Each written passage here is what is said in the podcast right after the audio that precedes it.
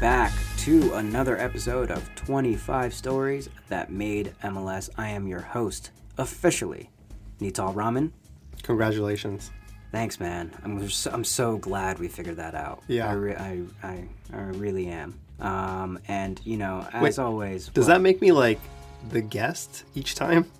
I think you're the special guest every single episode. I'm the special guest every you episode. The, you are the special guest every episode. You are a guest in this house. That's true.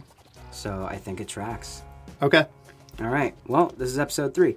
Previously, uh, we've talked about Alan Rothenberg and how pivotal he was for the very beginning of MLS. We've also talked about episode two, which was Fraser and his lawsuit. Um, so, what are we talking about today? Today uh, we're talking about um, how MLS got its first home. I mean, it's a really important story. Okay. First home meaning uh, soccer specific stadium. Yeah, that's right. Like uh, the first place that MLS can say that it's its own. Yeah. Yeah. All right. The story starts actually way back in the 60s, the early 60s. Okay. And it starts with a man named Lamar Hunt. Which we're familiar. Lamar Hunt, Open Cup. Yep. Yep. Um, I think uh, I think fans today uh, call him Uncle Lamar for a good Uncle reason. Lamar. Yeah, Uncle Lamar for a good reason. But back in back in the '60s, you know, Lamar Hunt uh, really was passionate about sports and specifically at that time football. Um, American football. American football. Yeah. Good good uh, clarification. The grid. you know, I sport. didn't like that just now. Yeah. We knew. We all knew what you were talking about. Yeah, that's Okay. right. Um, and but Lamar Hunt actually grew up in Texas, grew up in a wealthy family. Actually, the son of an oil tycoon. Mm-hmm. Um, So played, that's mad money. yeah, had had had money growing up for sure, inherited money. Played football like um, uh, in college. wasn't too great at it, but loved the sport. Um, and so he, instead of going into like I guess traditional business or finding another way of doing business, his passion was bringing kind of sports to life to other people. Okay. Um, and so he really wanted to buy an NFL team. and I'm sure that would have been a lot of money.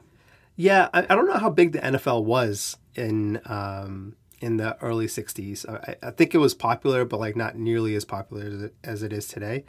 But the NFL didn't really want to overexpand. Apparently, they had more foresight than NASL did, um, but they didn't want to overexpand, so they wouldn't sell Lamar a team. Yeah. I, feel like the NFL got big. I don't know. I'm taking a guess here, people. I'm gonna say like Terry Bradshaw years is when like NFL was like the thing. Yeah, that that tracks. Does I think that track? I think it, it grew with uh, Immaculate uh, reception. Yeah, Yeah. You know, I think sure. Sure. Sure. Uh, I think it, it, tra- it it really grew up with uh, when TV became popular. Sure. Um, and so they wouldn't sell him a team, uh, and but instead, so he's like, you know what? I'm just gonna make my own league. Uh, so him and a couple other people started their own league called the American Football League, and he started his own team called the uh, Dallas Texans, and it does Oh. pretty well. Okay. Uh, Not to be confused with the Houston Texans. Right, the Dallas Texans, and it does pretty well. It, it gets people. NFL doesn't really like this. They don't like having a competitive league. Right. They don't like having competitive owners with money that can bankroll it. So they open up their own Dallas team called the Dallas Cowboys. Um, Oh wow. yeah. Okay. To, to compete with them directly head to head. And while the Texans were doing well, they were starting to lose kind of people in attendance. And um, and uh, Lamar Hunt quickly realized, like, you know, even though I'm from Texas, you know, the city of Dallas isn't big enough right now to support two NFL teams. So he's looking to move the team. And he eventually moves it to Kansas City. And now Kansas City might seem like a weird choice. It's like it's not in Texas. But one of the main reasons he moves it to Kansas City is because the mayor at the time promised that they could get at least 25,000 people per game into the stadium. And so Lamar Hunt moved it there because he basically felt like he had a guarantee, right? Um, so he moves the Dallas Texans to Kansas City, calls it the Kansas City Chiefs. which is you know it today. You know, it, okay. So Lamar Hunt is responsible for two NFL teams, really.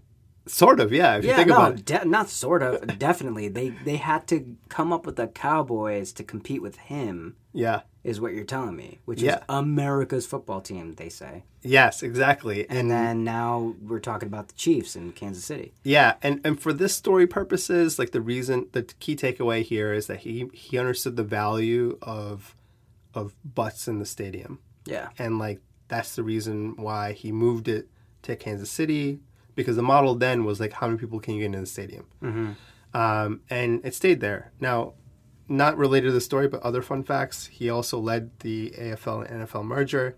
They started playing each other. Um, the, Oh yeah. and then uh, that was called the Super Bowl, which I think he coined. He coined that term. Jeez. Yeah. Wow. Um, don't hold me to that, but I think I'm pretty sure he coined that term. Well, I don't think anyone will.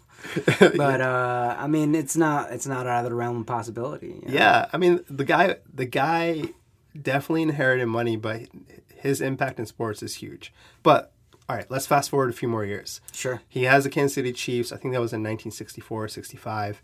Um, a few years later, he goes to England with his wife in 1966 to see the World Cup. Loves it, like falls in love with the game. Proceeds to go to the next Is 11. 66 the one that England won? 66 is the one and only. That England won. Yes, that's right. Okay, so that's his first World Cup. That Yeah, he gets to witness. That's got to be huge. Yeah. I mean, if you yeah, falls in love with it, right? Goes to every single World Cup after that for 11 World Cups. Loves the game. And like, just like he had with football, he loved the game so much that he wanted to bring it and support it and promote it and own a team um, in, uh, in the U.S. So he starts his own team uh, called the Dallas Tornado in 1967. And he holds on to it until the team folds in 1981. It was part of NASL. Um, and so he always loves the game, folds in 1981. Fast forward to 1996, as we talked about with Alan Rothenberg, he uh, got connected and he realized there's an opportunity to be an original investor in Major League Soccer. So he jumps in on it. And as we talked about, just because you're an investor doesn't mean that you only own one club. yep, You can own many clubs because you're owning a piece of MLS. right. You got to buy into the league. Yes. And so um, MLS, um, what's interesting, so he- because he has the Kansas City Chiefs, he operates the Kansas City team, um, but he operates a second team. Um, and before I go there, let me ask you I'm going to list out the cities of the original MLS league. Okay.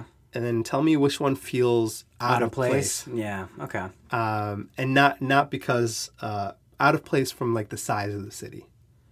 So I'm going to go New York, L.A., Okay, Dallas, def- definitely not those. Yeah. Denver, San Jose, Kansas City, Mm-hmm. Boston slash New England, D.C., Tampa Bay, Columbus. Well, first of all, at uh, at my ex- my potential expense here, and to my embarrassment, I could not tell you honestly if Kansas City is in Kansas or in Missouri. I I think it's in both. It's in both. Yeah. It's in both. So if you ever ask me which Kansas City are we talking about, I never, never know.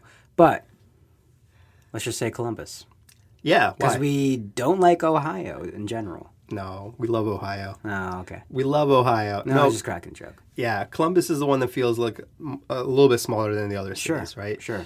And the reason why um, Columbus was chosen was similar to the reason why Lamar Hunt kind of moved the Dallas Texans to Kansas City. It's Mm-hmm. because he realized the value of kind of guaranteed people to watch the game. Yeah, and, this is yeah, and it, he's talking specifically about attendance at stadiums, Exactly. live sports. live sports and and one of the reasons why Columbus got a team um, is because they actually did a uh, drive of season ticket deposits to Mm-hmm. showcase that they can support a team before the announcements. What do you mean a drive? So they partnered with Kroger supermarkets. Familiar? Yeah, we live in Atlanta. Kroger's everywhere. we have a special kind of Kroger. That's true. here. Yeah, if you're from Atlanta, you know what he's talking about. Yep. Um, and the the advertisement, and actually, I can show you a picture of the advertisement. It's pretty cool. Um, was peop- asking people to come into their local Kroger and deposit $75 for an adult or $35 for uh, a youth ticket for a season ticket deposit. And in exchange, if they did that, they would get $10 off their groceries Okay. at Kroger. And the idea was to showcase how many season ticket deposits they could get in order to get the actual team to come to Columbus. And it worked. They got 11,000 season ticket deposits. And that's one of the main reasons Lamar Hunt was like, let me operate a team in Columbus. Same exact reason why he went to Kansas City with the NFL team. Right. And so they get a team, and just like everywhere, everyone else, um, they originally play in these giant football stadiums. So we're from uh, New Jersey. You know, the Metro Stars played in Giant Stadium. yeah, of course. I remember how empty it felt every time we went. Exactly. And uh, Even though I loved watching Amado Guevara and a young, young, young Michael Bradley and even a Jozy. And, and I, I remember that the, the one big game that we went to was when David Beckham first came around. that's the one Yeah. where it felt like It's the five stadium. four. Yeah. five four. I think the la- the final score. Yeah, it's one of the rare ones where the stadium felt full. Yeah, Um, but otherwise it just feels like a ghost town. Even though the numbers are probably decent, they're probably good. yeah. So the Columbus Crew back then they played in um, Ohio Stadium, which is um, the stadium for Ohio State. Yeah, the Ohio State. Sorry, the Ohio State. Yeah, Um, and the stadium uh, famously holds 90,000 people, right? So it's huge. Uh, and they did what I think everyone at that time did, which was they close off the lower, everything but the lower bowl. And so that area holds 24,000. Um, but like you said, it, it still affects the. Um, the feel. It The just feel. feel the feel of like spectating uh, sport like that. Yeah, Closing off a section is smart, and even a huge stadium like Mercedes Benz for a smaller game, they'll close off the top tier. It's nothing unusual. Yep. Um, so they get the they get the team. They're playing there, and before they even you know kick off, Lamar Hunt's already thinking about opening his own stadium because he, like I said, he understands the value of getting people into a stadium with a live event. He's seen the World Cup. I think he understands the value of um, of the actual experience itself, which makes the product better. Um, but he he's also a businessman, so he understands controlling your own revenue um, makes it a lot more viable financially. All right. I mean, this sounds all great and everything, but like, what is he up against? Because it sounds like so far it's been Lamar Hunt, responsible for like through and through a sports guy, responsible for two NFL teams. Let's just say that for sure. Uh, and but but what what are his challenges? What does he got to face? So he he wants to open up a stadium, and so his first proposal, his team's first proposal, is this beautiful stadium downtown at a low low cost of two hundred eighty five million dollars, and at that time, and still unfortunately today, it's very common practice to ask the public to finance it. So mm-hmm. he his biggest barrier at that point was financing. But we have to keep in mind that you're asking the public to finance two hundred eighty-five million dollars for a soccer-specific stadium. Yeah, and Now, this is after the World Cup in the United States. Yes. So maybe people are interested, but still, this is the first time yeah. that we're getting a soccer-specific stadium. So how do these votes turn out? so they the way it was going to happen was um, you know the local uh, government was pro um, the same kind of things they were like it's going to open up jobs things like that um, and the way they were going to fund it was by increasing sales tax by half a percentage point. and like you said because it's increasing sales tax there needs to be a public vote they had a public vote they lost pretty badly like 56 to 44 right? And, and while that doesn't sound that bad, like if it's a 12 point margin, you're never going to win that. Like you're not even No, close, no, no. right? So they failed. It's not abnormal to fail on the first time. So, but the problem was the next season, 1997, Columbus Crew, um, the attendance drops by 20%. The interest is dropping, and this is true across all of MLS. It's not just Columbus Crew, but um, all, but them specifically, attendance losing 20%. And like I said, there's a sense of urgency here. You know, Yeah, you're the like, novelty's gone. the now. novelty's gone. You want to make the product better. You want to make the atmosphere better. You need to get more revenues in here so you can invest more into players.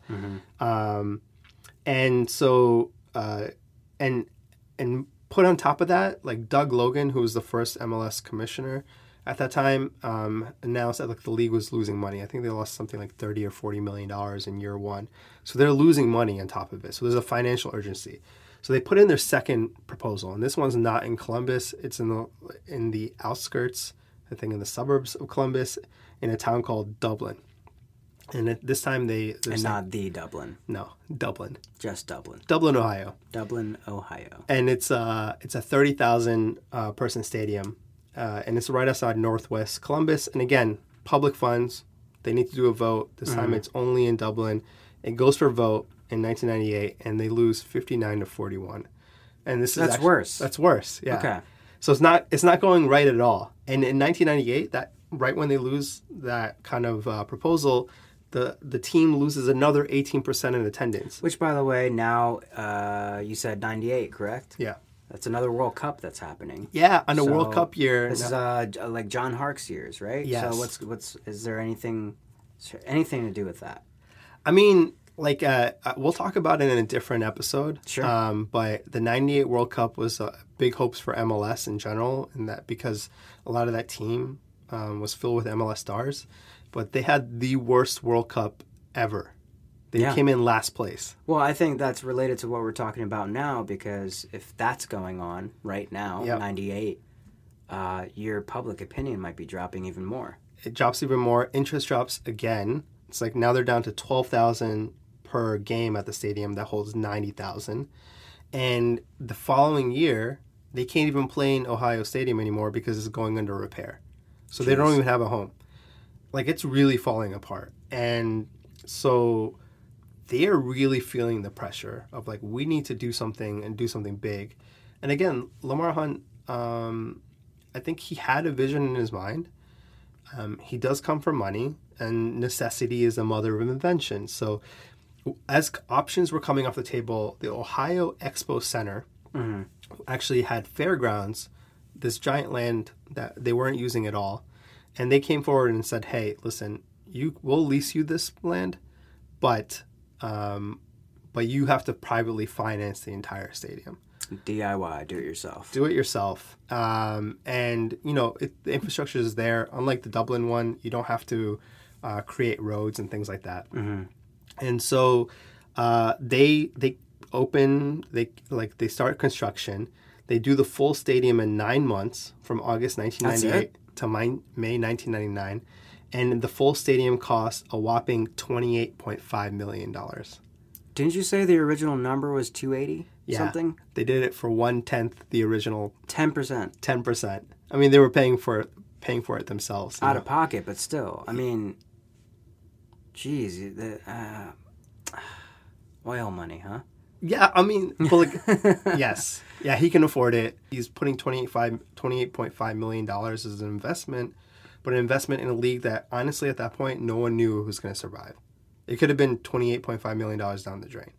But he had this belief. He had a belief that the product is better when the stadium is smaller, and then you know financially he can control the revenues.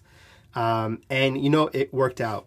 That following year, 1999, attendance surged by 40 percent and went up to over 17,000 uh, per game, and uh, they got over 10,000 season ticket purchases for that as well, which is So tops they, of the they pretty much went back near the original numbers for season tickets. That's been restored. yeah, And you said 17,000? for- 17 and a half thousand from 12,000 to 17 and a half thousand. Yeah, and that's that's decent. Like uh, just for for reference point, you know, RBA, Red Bull Arena, amazing soccer specific stadium today, twenty five thousand, right? Yeah.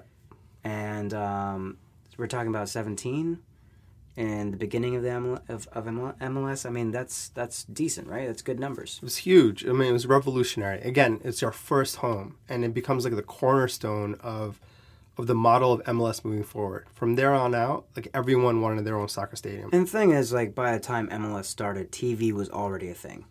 Yes. right? So when you watch these games on if they're televised, you think the other owners and other businessmen are looking at Columbus games happening at a soccer specific stadium kind of being like, "Wait a minute. Yeah, it could be better. It could be better than being in a giant cavernous stadium. Right. and like again the finances are better so it becomes sort of the blueprint. And you know, as of recording today, there's 19 so- 19 soccer specific stadiums. Three more are underway. Yeah. And if you think about not just in MLS but U.S. soccer history, some of the best moments in U.S. soccer Dos history. Acero. Dos a Cero was made in Colum- uh, the Columbus Crew Stadium. It was one of our advantages. Go to Columbus in the bitter cold Yes, and fight it out. it's it's truly a cornerstone of not just Major League Soccer but also U.S. soccer in general. Um, and if you really think about it, I'm not sure the league would be the same today. I don't even know if the league is around today if Lamar Hunt and the Columbus Crew don't make that stadium. I mean, someone's got to someone's got to create the model. Yeah.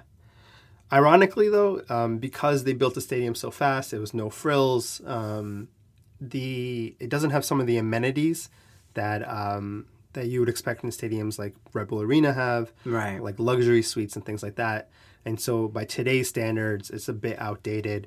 Uh, and because of that, their old owner, um, Anthony Precourt, I don't think anyone will ever call him Uncle Precourt. Um, he was trying to move the team. And Yeah. Hashtag save the crew. and yeah, and because partly because of that, and um, and luckily they did find local owners. Um, they did save the crew, and part of that deal was a brand new Columbus Crew Stadium that's going to be underway, at at a cost of, if you want to guess, two hundred and eighty million dollars. All right, back to the original number. Yeah, But that's inflation. inflation, and also I'm sure the new stadium is going to be awesome. It's going to be great. Um, but that's how you know Major League Soccer got its first home. Yeah, I, and that's amazing. And the thing is, uh, I don't know. I'll make an argument here. I think if uh, and Yuri said Yuri said one that I agree with. Like um, without a soccer specific stadium and, and other, you know, businesses and, and owners and and MLS as a whole, if they didn't have that to look at, then and if things continued on the path that they were, like maybe the league would have folded. Um, I also think, conversely, now that we have so many soccer specific stadiums, now we're actually able to have a non soccer specific stadium still be the right thing for a team. And we're talking about something like Atlanta, right? And Seattle. the and Seattle, you know, because the, the the fan base, uh, numbers wise, it's just so it's big enough to like now you can find the right solution for the club. Yeah, and it feels bigger. And it feels bigger. because you have the people to fill it out I, and you know I'm, i am kind of business minded they're also the owners own the stadium hmm so like from a financial standpoint it's the, almost the same as a soccer specific stadium from a revenue standpoint they control the revenues they do all that stuff Right. So that's really the key there. yeah I, both i think both are right both are the key i mean the com- converse to what i just said is is new england and in the yeah, Patriots Stadium Foxborough. Yeah. the old yeah the Foxborough or whatever the new stadium is called. The reason why they're there is because the Kraft family owns the revenue sources. It, it makes sense for them to do it, but the the stadium doesn't match. Right. The feel is off. The feel is off, right? Yeah. And I think even that now they would say they need a stadium that matches the feel. yeah, and I think that that matters for fan bases. And the product is a hundred times better when the feel matches. Yeah. right? And I think uh, that's what you learn, uh, and it's all thanks for thanks to Uncle Lamar um, and his first foray in getting MLS's first home. Absolutely. So that's it. That's uh, story number three in the books. Number three in the books. So, if you'd like to read off your sources, Yeah. as per usual. So the sources that we use today are there were three main ones. The first one was Columbus Crew SC, a look back at team history. Uh, it was in the Columbus Dispatch.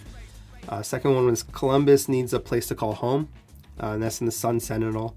And the origins of Columbus Crew Stadium told in photos by the Columbus Monthly. Links. uh, we'll put the links up. And as always, it's the Ohio State University, the Dublin is in Ireland, and the Kansas City is up for debate as to what states what state it's in. I have no idea. I'm idea. hundred percent sure we've offended someone. Somebody out there is offended, and we're sorry. Yep. Um, definitely uh, find us wherever you listen to podcasts, subscribe, and rate us. Until then, see you next time. See you next time. Bye.